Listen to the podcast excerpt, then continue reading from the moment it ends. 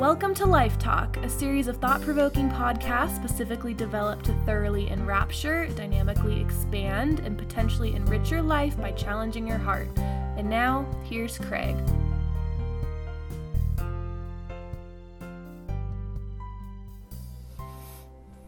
I want to welcome you to the podcast today and hope you're having a, a, great day and hope this podcast makes your day even better. As I've noted in previous podcasts, a lot of the topics that I address are arise from my work as a therapist, a life coach, an author, and a pastor, and things that I see or conversations I have with the patients that I work with. And um, there, there's one today that uh, I want to talk about, and that's change the, the need for change. And I want to read you a quote that I wrote some time ago regarding change.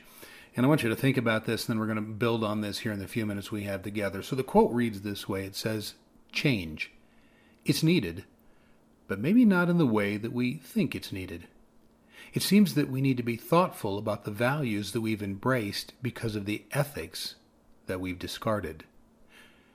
We need to challenge the apathy that we've fallen into because of the convictions that we've fallen out of. Make no mistake about it, the collapse of the world around us began with the darkening of the souls within us.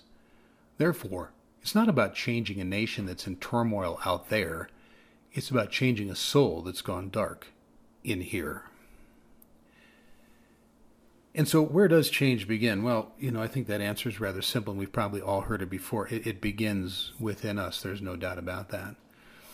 But I think the change is primarily going to be around the ethics, morals, and values that we've tended to discarded in the pursuit of the things that we want.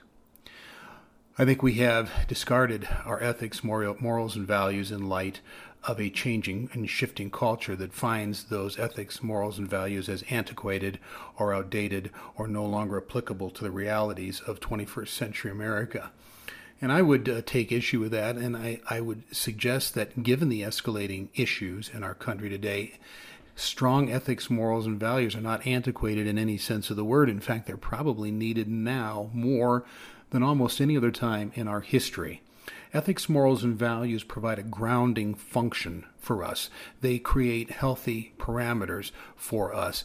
They give us a compass, if you will, a means by which to determine what to do and what not to do, what's safe, what's not safe, what's wise, what's not wise, what's going to generate a positive outcome, what is not going to generate a positive outcome, what's going to wound us, and what's not going to wound us. Ethics, morals, and values provide that guiding function that is so imperative because without ethics, morals, and values, our guiding function becomes ourselves. And if we want to know how providing our own guiding function works, all we have to do is look at our lives or look at the nation around us and see how well that worked out. Ethics, morals, and values aren't some kind of old, antiquated, outdated methodology that keeps us constrained to some sort of past mentality that will keep our nation from moving forward. Quite the opposite. Ethics, morals, and values, I believe, are the things that provide a guiding function in times of great turmoil and great difficulty. They're the things that show us the way, that tell us the way. And not only that, they give us the energy and the motivation to walk in that way. I think ethics, morals, and values are not regressive at all. I think they're quite progressive in that they help us maximize our forward momentum in a manner that allows that momentum to be productive in a way that our own values, our own invented values, or the contrived values of the culture, or the things that would be politically correct or culturally trendy and vogue, all of those things are going to lead us in a direction that is clearly not going to be constructive, not going to have value, and not going to lead us to the places that we say we want to go. Ethics, morals, and values, I think, is, that rudder of this very large ship that steers that ship in a straight direction and helps us to achieve things that we never thought we could achieve when without ethics, morals, and values, or replacing those with our own contrived and invented ethics, morals, and values is really much like a ship without any rudder at all. We feel like we have a rudder and we feel like we're heading in a direction when we're really sailing in circles. We're going to end up on some reef or some shoal somewhere and we're going to wonder how we got there. I think it's time to really revisit ethics, morals, and values, not something that is old, not something of the last generation, not something that was invented at a time when maybe those things were needed, but in modern America, we don't need those things anymore.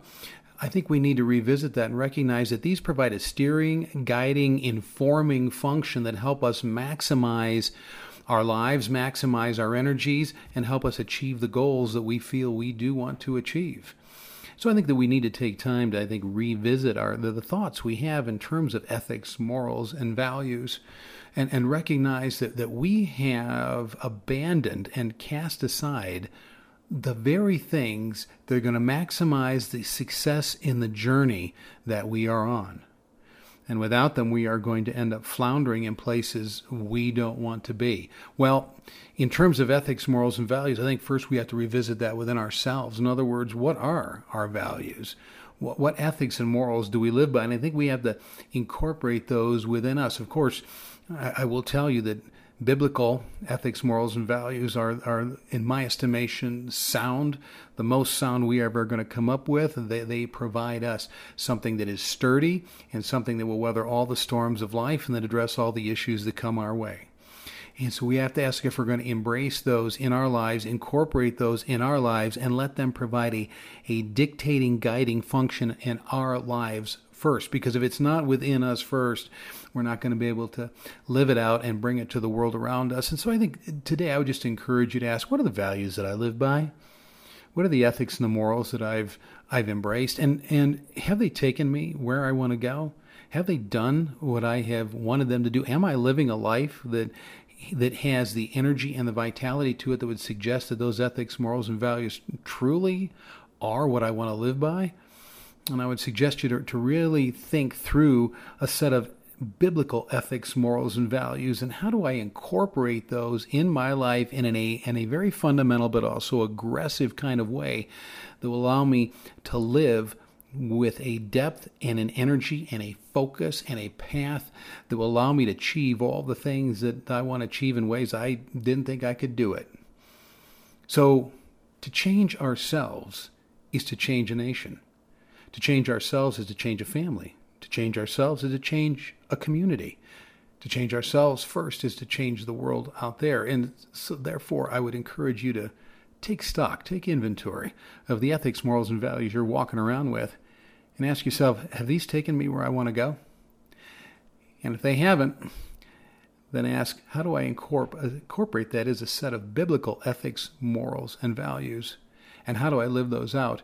And in doing so, how do I change the trajectory of my life so I might change the trajectory of the lives around me, including the life of our nation? I would have you take a minute and just ponder those thoughts today. And while you're doing it, have a great day. Thank you for joining us for Life Talk. For further information or additional resources, please visit www.craiglpc.com.